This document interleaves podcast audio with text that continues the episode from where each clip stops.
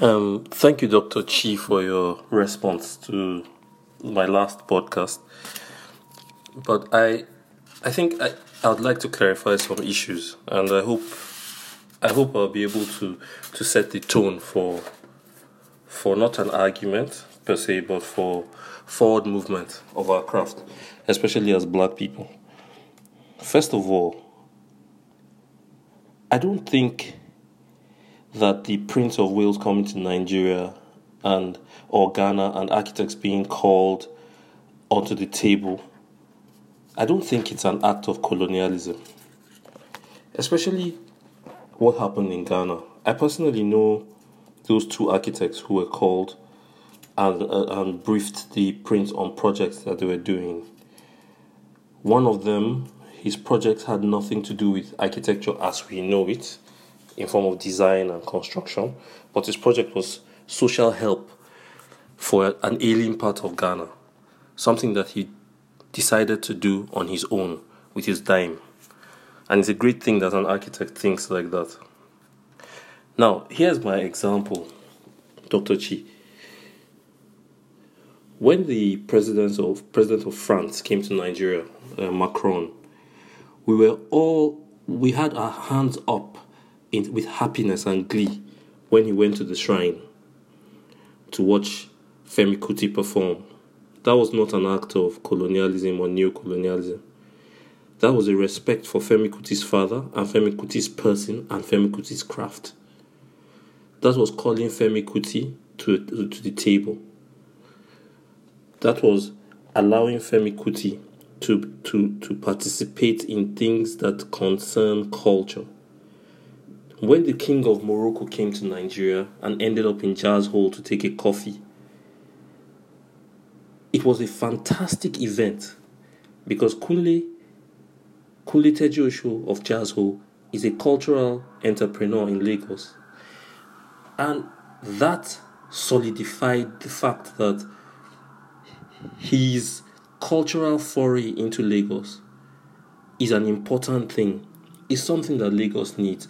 Therefore, if a great decision needs to be made with regards to Lagos, Kunle needs to be called to the table as a result of what he's contributed to the growth of Lagos, whether it's physical, theoretical, or not. It has nothing to do with imperialism. But even if I understand the fear of of thinking that these things should happen, to make us feel better about how we do our work.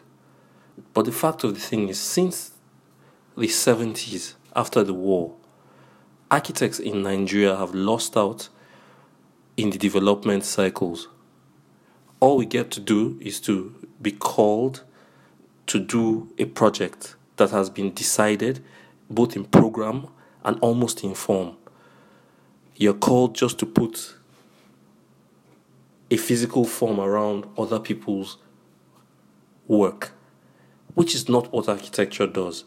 What I'm saying is, architects need to fight to be called to this table because our skills, as in a microcosm, are the skills that are needed to pull Africa out of the place it is in now. The reason why Africa can't move forward is because we architects are not creating a future the future that we're looking for can't be made by politics. The future that we're looking for will be created by architecture. This is the reason why we, my office and I, are in this deep, dire fight to ensure that architects get back the prestige that they had in time from, from time immemorial. That architects do what they do with regards to thinking and understanding the future through form, through the chasing of an idea to its logical conclusion. That we are called to the table to preempt the development of our country, to preempt this Chinese money that is coming in and what is going to be used for, to preempt politics and to preempt change. This is what architects should do in Africa. You can catch up with us on Facebook to have a chat on this. It's um, an African conquering the world. That's the name of the page. You can also comment on my Instagram at JYMSIG.